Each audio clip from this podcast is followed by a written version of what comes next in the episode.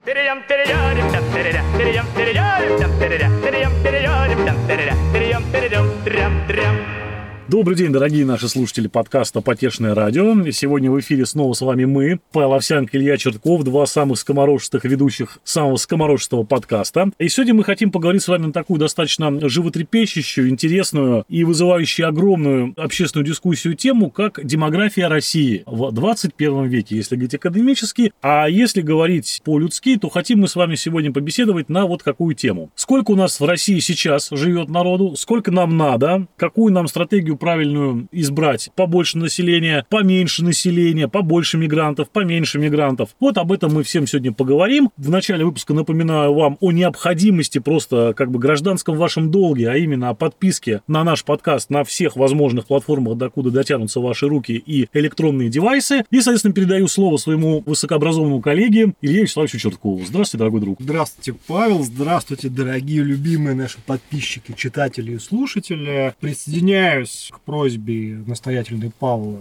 подписываться на нас, ставить нам лайки, шеры, репосты и все прочее. И кроме того, повторюсь, что мы очень любим ваши комментарии и с большим вниманием их изучаем, читаем, обсуждаем, восхищаемся и поражаемся той удивительной глубине, контрасту, разнообразию точек зрения и уникальности аргументов, которые приводит наша дорогая любимая аудитория. Мы вас очень ценим. Да, сегодня мы поговорим о демографии. Тут, наверное, можно взять в качестве эпиграфа цитату из известного российского политика Сергея Шнурова, знаменитого эсера, который э, однажды спел там «Новые люди, а что вам старых мало?» И вот на самом деле действительно вопрос. Нам что, не хватает людей для того, чтобы что? Вот, Павел Юрьевич, вам нужны новые соотечественники в каком-то таком заметном количестве? Если нужны, то что они, на ваш взгляд, должны исполнять? Ты знаешь, друг мой, я смотрю на такие такие, знаешь, цифры интересные. И вот вижу, что в общем и в целом в 2021 году сейчас, по данным многоуважаемой государственной статистики, плотность населения России составила 8,5 человек на квадратный километр. Такой виртуальный индикатор. Виртуальный кажется. индикатор, конечно, это все неравномерно распределено. Понятно, что в Сибири там и того меньше, а в Петербурге существенно больше. Но, тем не менее, мне кажется, что наша страна еще способна вместить некоторое количество талантливых, замечательных русских людей, которые могли бы потратить свою жизнь на то, чтобы, во-первых, а, прожить ее качественно, б, по-прежнему, как говорили классики, дерзать, возвеличивать Отечество. То есть это было бы полезно, это новые умы, это новые рабочие руки, это новые творческие единицы, это новые единицы общения, коммуникации внутри народа нашего. Мне кажется, что еще миллиончиков 40 у нас вполне было бы... Ну и быстрых разумом Нефтонов земля российская рождать. Совершенно верно. Да, но, как говорится, но. Мне так пахнуло от вашего комментария таким легоньким шовинизмом, от которого, конечно же, вознегодует наша советолюбивая аудитория. Ведь на самом деле, как мы знаем, Россия это дом 666 народов, такое прямо царство, ну, видимо, справедливости. И, соответственно, когда вы говорите еще бы 40 миллионов, так э, зачем дело встало? У нас рядом под боком братская Средняя Азия, и, собственно говоря, это долг каждого советского человека, так как мы все жили в одной стране, эти все 40 миллионов миллионов наших дорогих братьев перевести к нам сюда, и нехай они размножаются, что они умеют делать. Нет, здесь, на мой взгляд, ситуация следующая. Так как я, собственно, имею честь быть русским, я, конечно, когда говорю о превращении народного населения в нашей стране, в первую очередь, как бы, имею в виду именно русский народ. Уж простят меня мои интернациональные советские слушатели. А что касается наших бывших советских республик, то я лично рад буду их видеть в составе дружной семьи российских народов только вместе с территорией, со всеми находящимися на этой территории там недрами, национальными богатствами, реками, горами, озерами, тучными отарами, спелыми бахчами, да, и так далее и тому подобное. Это вы так, батенька, до восстановления Советского Союза Российской империи хочу Российской договориться. Империи. Хочу договориться до восстановления Российской империи, дабы осчастливить светом, так сказать, российской цивилизации те страны, которые давно погрязли во мраке Запада, Польша, Финляндия, Прибалтика и так далее. Все Аляска, вернуть, опять же, все вернуть, все, конечно, вернуть как было. Я думаю, что да, да, вот для этой цели как раз было бы неплохо нам еще получить 40 миллионов населения внутри страны. И, кстати, хочу тебе сказать, что, в принципе, если развивать, конечно же, демографическую политику внутри нашего государства, угу. позабыв на некоторое время о том, что у нас есть там братская Средняя Азия или какие-то другие зарубежные Актив, источники, активы. Да, источники получения народонаселения, потому что Средняя Азия, она не бесконечна, а вот Китай, который тоже нам с каждым годом все более братский и братский, судя по нашей внешней политике, он бездонный, конечно, да, и мне кажется, что было бы неплохо такой какой-то все-таки небольшой заслончик вот для этого перемещения взад-назад через линию государственной границы поставить и заниматься развитием внутренних производственных сил и в том числе народосбережением, народонаселением. Мы с тобой наверняка дойдем рано или поздно до этого в нашем разговоре. Я прямо сейчас упомяну, что помимо того, что у нас население должно рождаться, было бы круто еще какие-то предпринимать шаги, чтобы у нас население поменьше умирало. От сердечно-сосудистых заболеваний, в плане пьянок всяческих, ДТП на дорогах. Потому что если сложить все вот эти смерти, которые у нас, условно говоря, называются преждевременными, да, когда людям еще жить да жить, творить, работать и так далее, но вот они, к сожалению, так или иначе прекратили свой жизненный путь, если мы все это сложим и посмотрим, то с удивлением обратим внимание на то, что у нас выровняется кривая рождаемости и смертности, да, в пользу рождаемости. Если просто люди будут меньше умирать. Если мы, условно говоря, отменим совершенно безобразную реформу медицинскую, вот эту связанную с оптимизацией так называемой, которая последние 10 лет по нашей стране шагает, я думаю, что все наши уважаемые подписчики, которые последние несколько лет побывали в государственных лечебных учреждениях, прекрасно понимают, что могло бы быть существенно лучше. Если бы наше государство не предпринимало таких странных и не совсем, так сказать, осмысленных решений, как пенсионная реформа, которая на самом-то деле и не реформа совершенно, да, просто людей немножечко аж два раза обокрали, да, в плане денег, продлив вот эти сроки выхода на пенсию. Поэтому, соответственно, я думаю, что целый комплекс вот этих вот мер, которые позволят нам сберегать население внутри России, поставить некий заслон миграции из других республик, которые 30 лет назад выбрали, скажем так, независимость, сами выбрали строить свою государственность, да, свою идентичность, свою экономику и так далее. Поэтому я, конечно, за то, чтобы у нас в стране преобладало коренное население. Сейчас я немножечко, наверное, нарушу правила хорошей интеллектуальной дискуссии, буду заходить с козырей. Только не ну, бейте. И, а, будучи трикстером, кстати, заметили, как а, по поводу этого термина перевозбудились многие наши подписчики. Так вот, будучи таким классическим трикстером, я еще и немножечко поиграю в адвоката дьявола. Я, как отец двух детей и обладатель материнского капитала, ну или отцовского, можно и так сказать, сейчас начну вам задавать такие каверзные вопросы. Вот как вы считаете, Павел Юрьевич, количество полезных ископаемых в наших недрах, оно же конечно ограничено с точки зрения ископаемых, возможных для добычи? Безусловно. Конечно, Прекрасно. все в этом мире. Конечно. Так вот, смотрите, какой интересный момент. Если мы посмотрим на другие ресурсодобывающие страны, ну не будем лукавить, у нас все-таки Россия это в первую очередь ресурсодобывающая страна. Что бы нам ни рассказывали про советское образование, советскую промышленность, и же с ним, ну, пока не шмогла, не в коня корм как и это так, наука. Это так. Соответственно, увы. пока нефть матушка, газ батюшка и металлы братцы, они наше все. Так вот, а не кажется ли вам, что было бы правильно стремиться не к росту народа населения, чтобы на всю ту же ограниченную сумму денег, которые мы можем извлечь из наших недр, претендовало не там 200 миллионов человек, а наоборот пойти, знаете, ну таким норвежским путем. Вот если сравнить Россию и Норвегию, приблизительно у нас одинаково одинаковое количество нефтегаза в обеих странах. Но при этом в Норвегии живет 5,5 миллионов человек, а в России официально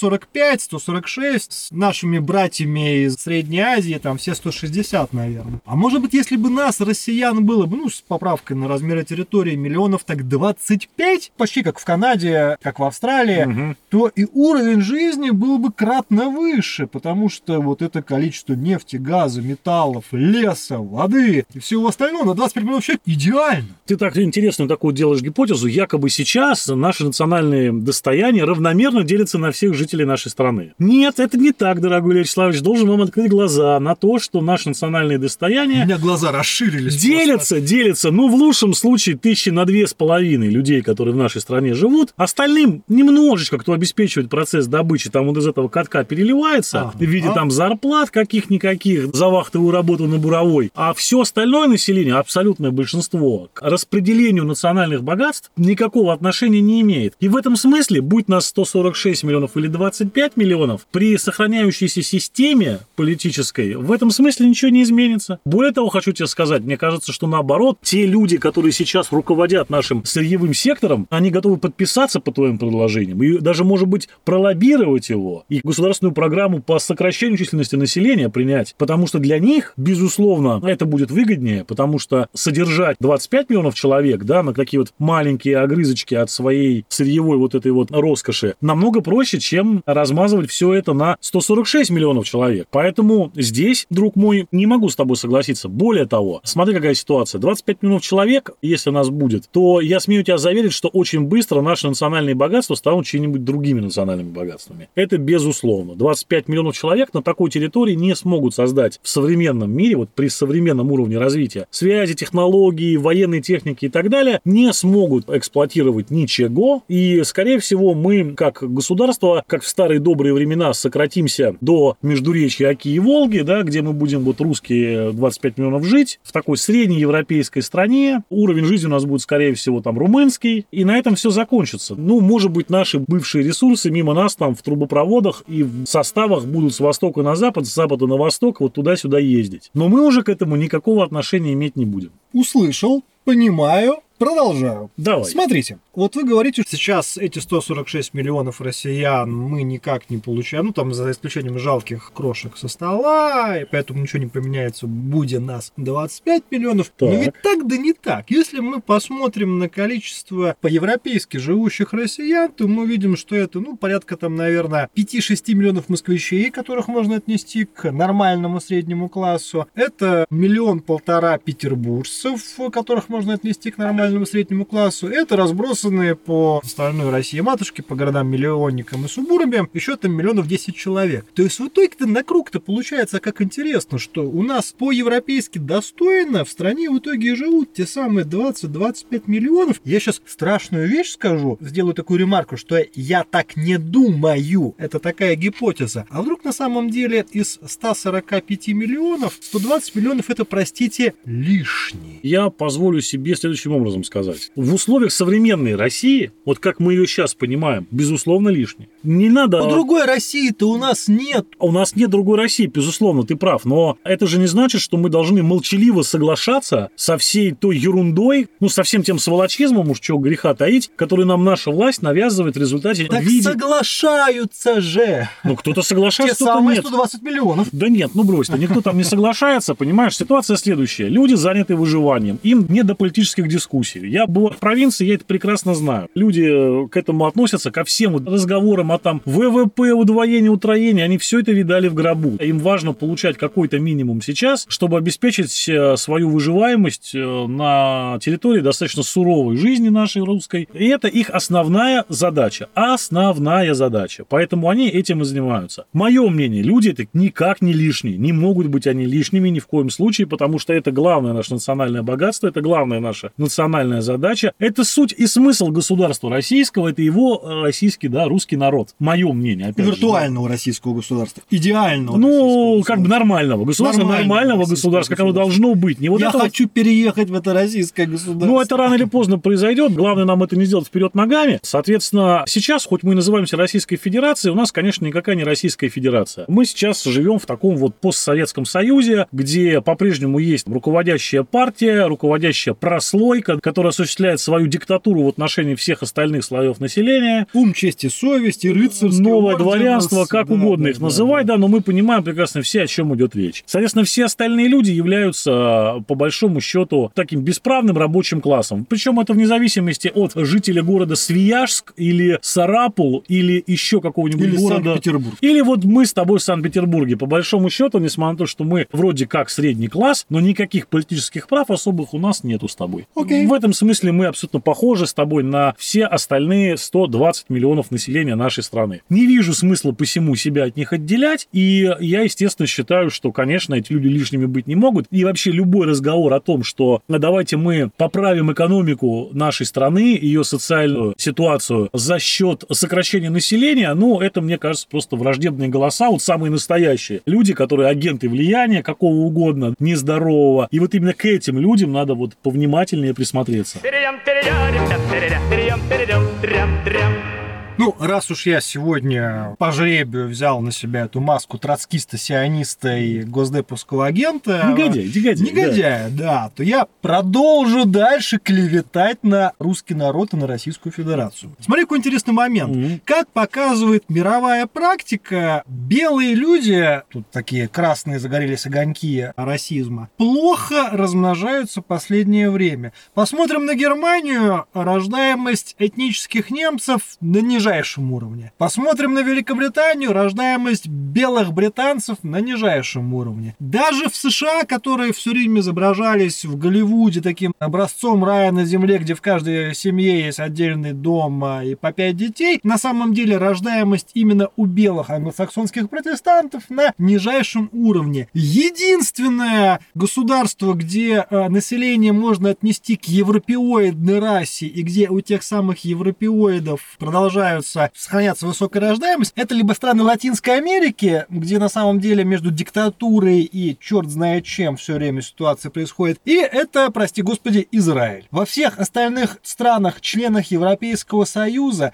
в Канаде, в Соединенных Штатах Америки и в Австралии рождаемость белых людей недостаточно для воспроизводства. И поэтому тут даже не надо никаких создавать нас проектов концлагерь. Здесь просто надо, грубо говоря, делать то же, что продолжает делать Российская Федерация. И естественным путем через какое-то количество лет население сократится, ну не до 25 миллионов, ну там, не знаю, до 80. Тут я больше чем уверен, кто-то из наших подписчиков обязательно разместит в комментариях фейковую цитату Маргарет Тэтчер, про то, что на обслуживание трубы в Советском Союзе надо только 25 миллионов человек. Это бред, такого она не говорила. Но это как план Даллиса, он не существует, но работает. Ну, смотри, э, ситуация следующая. Когда у нас снижение населения вызвано объективными экономическими процессами, угу. Объективно, когда оно вызвано повышением уровня жизни, возможностью людей себя реализовывать, как им интересно, вне контекста семьи, по повышению уровня прав женщин, да, на выбор своей собственной судьбы. Угу. Это один разговор. Другой разговор, когда снижение уровня населения, количество населения связано с, что греха таить, фактически геноцидом в отношении того самого населения, социальным геноцидом.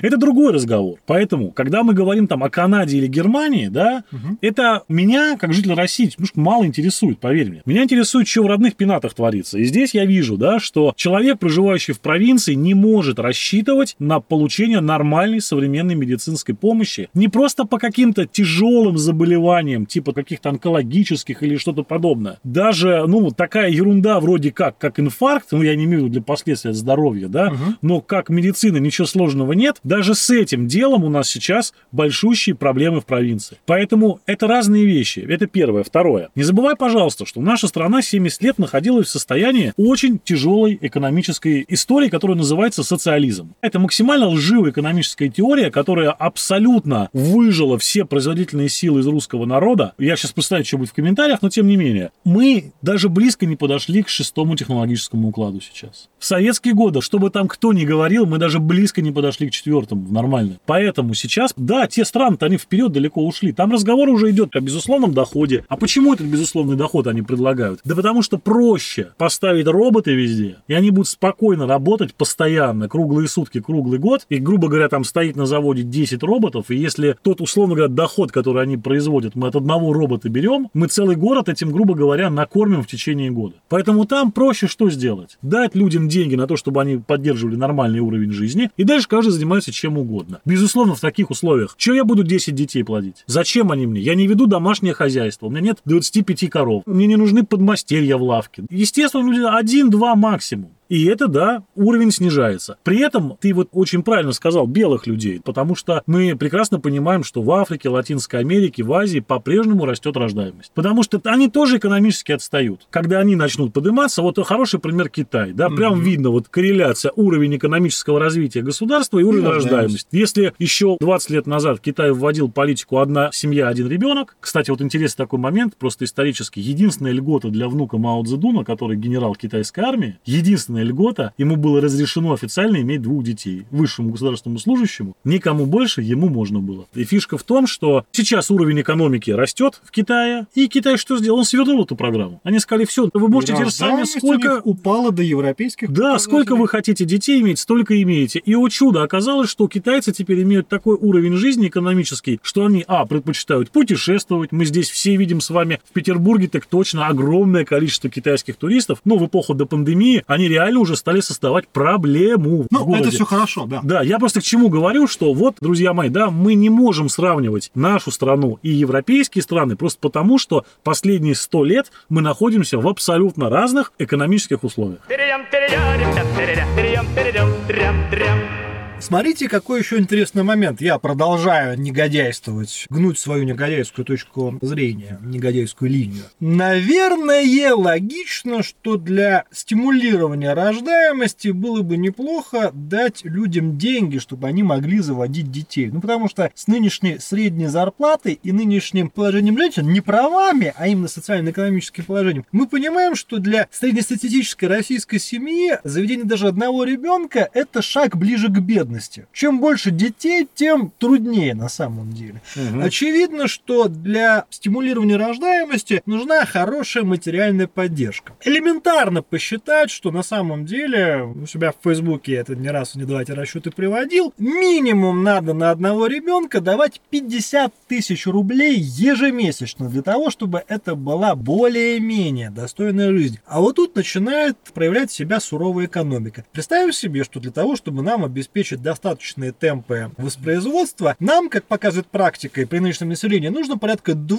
миллионов детей, рождающихся ежегодно. Мы берем эти 2 миллиона детей, умножаем на 12 месяцев и умножаем на 50 тысяч рублей. Это 24 миллиона на 50 тысяч получается более... Скольких? Давайте посчитаем. В итоге получается, что бюджет Российской Федерации будет меньше, чем тот необходимый уровень на самом деле материальной помощи, Это который надо платить, чтобы... Это не так, я не соглашусь а, с тобой. А, пожалуйста, смотрите, во-первых, есть два момента здесь. Надо, во-первых, дать возможность людям деньги зарабатывать, а не как бы заниматься вот, условно говоря, вот этой работой материнского капитала и так далее. Я не критикую историю с материнским mm-hmm. капиталом, но не должна зависеть рождаемость в нашей стране от того, выдаст тебе государство деньги или не выдаст. Mm-hmm. Должен быть нормальный уровень зарплат, нормальный в экономике. Не как сейчас, вот это, что бы наше государство не говорило, мы понимаем прекрасно, что тот уровень, который в среднем среднем по стране платится мизерный. Нищенский. Нищенский, Нищенский да? да? Надо людям русским дать деньги. Это абсолютно точно и правильно. Где их взять? А вот, пожалуйста, недавно новости читаю. Так государство российское ага. дает кредит в 5 миллиардов долларов ага. государству иранскому ага. на инфраструктурные проекты. То есть иранцы возьмут у нас кредит, сделают красиво себе дороги, мосты, заводы, газеты, пароходы, потом нам этот кредит отдадут, наверное. Может быть, мы спишем его, скорее всего, как у нас политика такая. Мы даем деньги в кредит, а потом списываем, потому что можем mm-hmm. себе позволить. Понимаю нашу власть, они хотят быть как взрослые мальчики. Ходить везде, давать деньги на развитие, кредит, международные отношения, вот это все. Было бы это круто, если бы у нас внутренний уровень развития соответствовал, ну, вот тем странам, которые обычно вступают в какой-то там парижский клуб и дают всем денег. Вот я думаю, что если здесь 5 миллиардов, мы сейчас ввели там миротворцев в Карабах, это нам только на жалование вот тому контингенту, который есть, это 2 миллиарда рублей каждый год, не считая все остальное, кормление, техническая история, транспорт и т.д. Таких примеров сотни и тысячи на самом деле, да, это на миллиарды списанных долгов бывшим республикам Советского Союза, бывшим Советского блока, бывшим странам третьего мира, которые были, так сказать, социалистическими когда-то, Куба, Никарагуа, там, Занзибар, чего только нет, да. Соответственно, если мы вот этим перестанем заниматься, то у нас внутри денежки-то и появятся на нормальную инфраструктуру и на нормальные платежи, и социальные в том числе. А политично мыслишь, дорогой? Я больше тебе хочу сказать интересную историю. А ты знаешь, что у нас на 2 триллиона рублей в год это льготы для нефтедобывающих компаний Мгм. в России и газодобывающих. То есть это даются льготы якобы на развитие месторождений и так далее. Вот огромный пласт. При этом при этих льготах у нас бензин постоянно дорожает. Да. Газификация у нас в стране буксует, а льготы идут. Заберите эти льготы у монополистов, пусть они сами крутятся. Вот деньги, которые можно отдать А вот, людям. Павел Юрьевич, как интересный момент Так. получается. Ведь все, что вы говорите, это на самом деле великодержавный, даже не имперский, я не знаю, какой-то шовинизм. Да, Все да. для русских людей. Да. А ведь мы с вами уже обсуждали в одном из прошлых выпусков, что у нас там, собственно говоря, помните, переулок Джамбула есть, и к нам пришли комментаторы, которые доказывали, что наличие переулка Джамбула это хорошо, отсутствие переулка Гумилева это, ну, как бы, ну, так получилось. Поэтому ваша парадигма, она предусматривает некий такой русский народ, для которого все делается. А наша интернациональная парадигма, товарищ, Так. подразумевает, что Россия как родина 666 народов, кто надо и плодится. Те, кто красавчики, они хорошо плодятся. Ну, А у вас, коллега, детей нет, ну так это к вам вопрос, а не к государству. Вопрос очень понятный, я ответ на него такой же. Вот эта идеология, которую исповедуют эти люди, я более чем уверен, что несмотря ни на какие усилия государства, эта идеология прошлого. Скоро своим чередом она закончится. А моя история, которую я продвигаю, так сказать, в широкие массы, вот в том числе посредством этого замечательного подкаста, это история будущего нашей страны, где все богаты, счастливы, хорошо живут в собственных домах, ездят на собственных машинах, где дети здоровы, обучены за счет государства, потому что, несмотря на тот шовинизм, который вы говорите, у меня он все-таки такой социальный шовинизм, я считаю, что государство должно... Социал-шовинизм. Да, государство должно все-таки заботиться о своем народе, и помогать ему, учитывая, что мы живем, наверное, в одном из самых тяжелых по природным условиям государств, поэтому здесь нам без помощи государственных органов никак. И я уверен, что так оно и будет, ну, просто нужно, так сказать, прикладывать определенные усилия к этому и немножко подождать.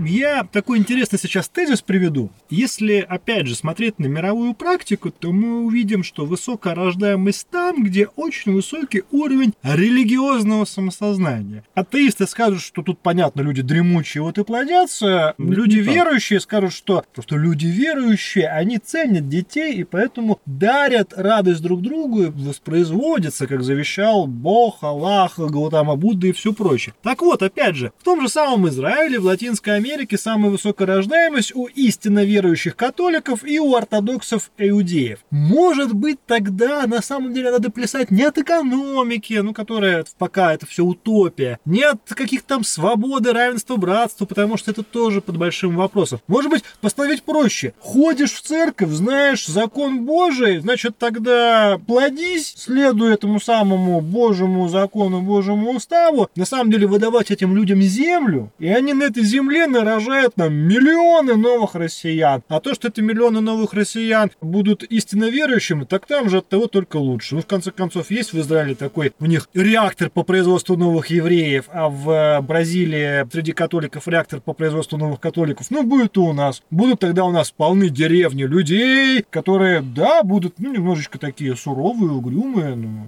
что, зато у нас будет плюс 2 миллиона новых россиян каждый год, настоящих русских православных. Я ничего против вот такой как бы трактовки событий не имею. Более того, я так хочу сказать, мы с тобой прекрасно знаем, что кто хочет, сейчас так уже и живет в нашей Ну, стране. общем, да. Это один из вариантов э, развития событий. Я-то говорю о том, что надо э, заниматься развитием по всем направлениям. Мгм. Да? Не нужно концентрироваться только там на той части, которая религиозная. Она и без государственной поддержки сама будет размножаться, ибо таково решение... э, Закон да, Божий. таков закон Божий, совершенно верно. Мы должны подумать о том, как создать возможности и условия для того, чтобы могли урожать детей э, у нас в стране. В этом плане я вот очень не люблю, с одной стороны, когда нашу страну, вот прилегающие к северо-западу территории России сравнивают с Финляндией, Мгм. но тем не менее, вот в этом смысле финская система, мне кажется, наиболее классной. Почему? Потому что как они решили вопрос в городах? Они не раздают людям деньги. Никаких материнских капиталов нет. Но там нет понятия такого дефицит и очередь в ясли, в детский садик, да. Ты совершенно спокойно всегда можешь своего ребенка пристроить, да, и заниматься ну, так, своими это там тоже вопросами. wishful thinking, на самом деле, как показывает практика многих знакомых, перевших в Финляндию, это далеко не всегда так, иногда надо постараться, иногда место в школе тебе выдадут на другом конце города, тоже будут приключения. Не все так просто и в небесной Финляндии. Но тут единственное, соглашусь с нашей текущей инфраструктурной политикой, что происходит с ситуацией с детскими садами, со школами, да с чем угодно на самом С деле. домами детского творчества, спортивными Да, секциями и да. так далее. Ты 10 раз подумаешь, что для того, чтобы дать своему ребенку, особенно городское население, образованное, люди, которые хотят родить ребенка, они 10 раз подумают, что я буду с ним дальше делать. Во сколько мне выйдет воспитать его нормальным человеком, если государство не занимается инфраструктурой поблизости. Вот к этому вопрос. Поэтому, подводя опять же итог, хочу сказать, что говорить о сокращении нашего народа населения внутри нашей страны, мне кажется, это преступление сейчас. Наоборот, мы должны говорить о том, как нам количество русского народа увеличить на этой территории и сделать его жизнь счастливее, богаче и интересней. Полностью с вами согласен. Призываю наших слушателей, подписчиков и читателей рассказывать свои точки зрения по поводу демографии, описывать собственный опыт, приводить какие-то аргументы. Мы с чрезвычайным вниманием рассмотрим каждый комментарий. Друзья, с вами были Павел Павел Овсянко, Илья Чертков, Потешное радио. Подписывайтесь на наш подкаст. Всего хорошего. Tererem, tererem, tererem, tererem, tererem, tererem, tererem, tererem, tererem, tererem, tererem, tererem, tererem,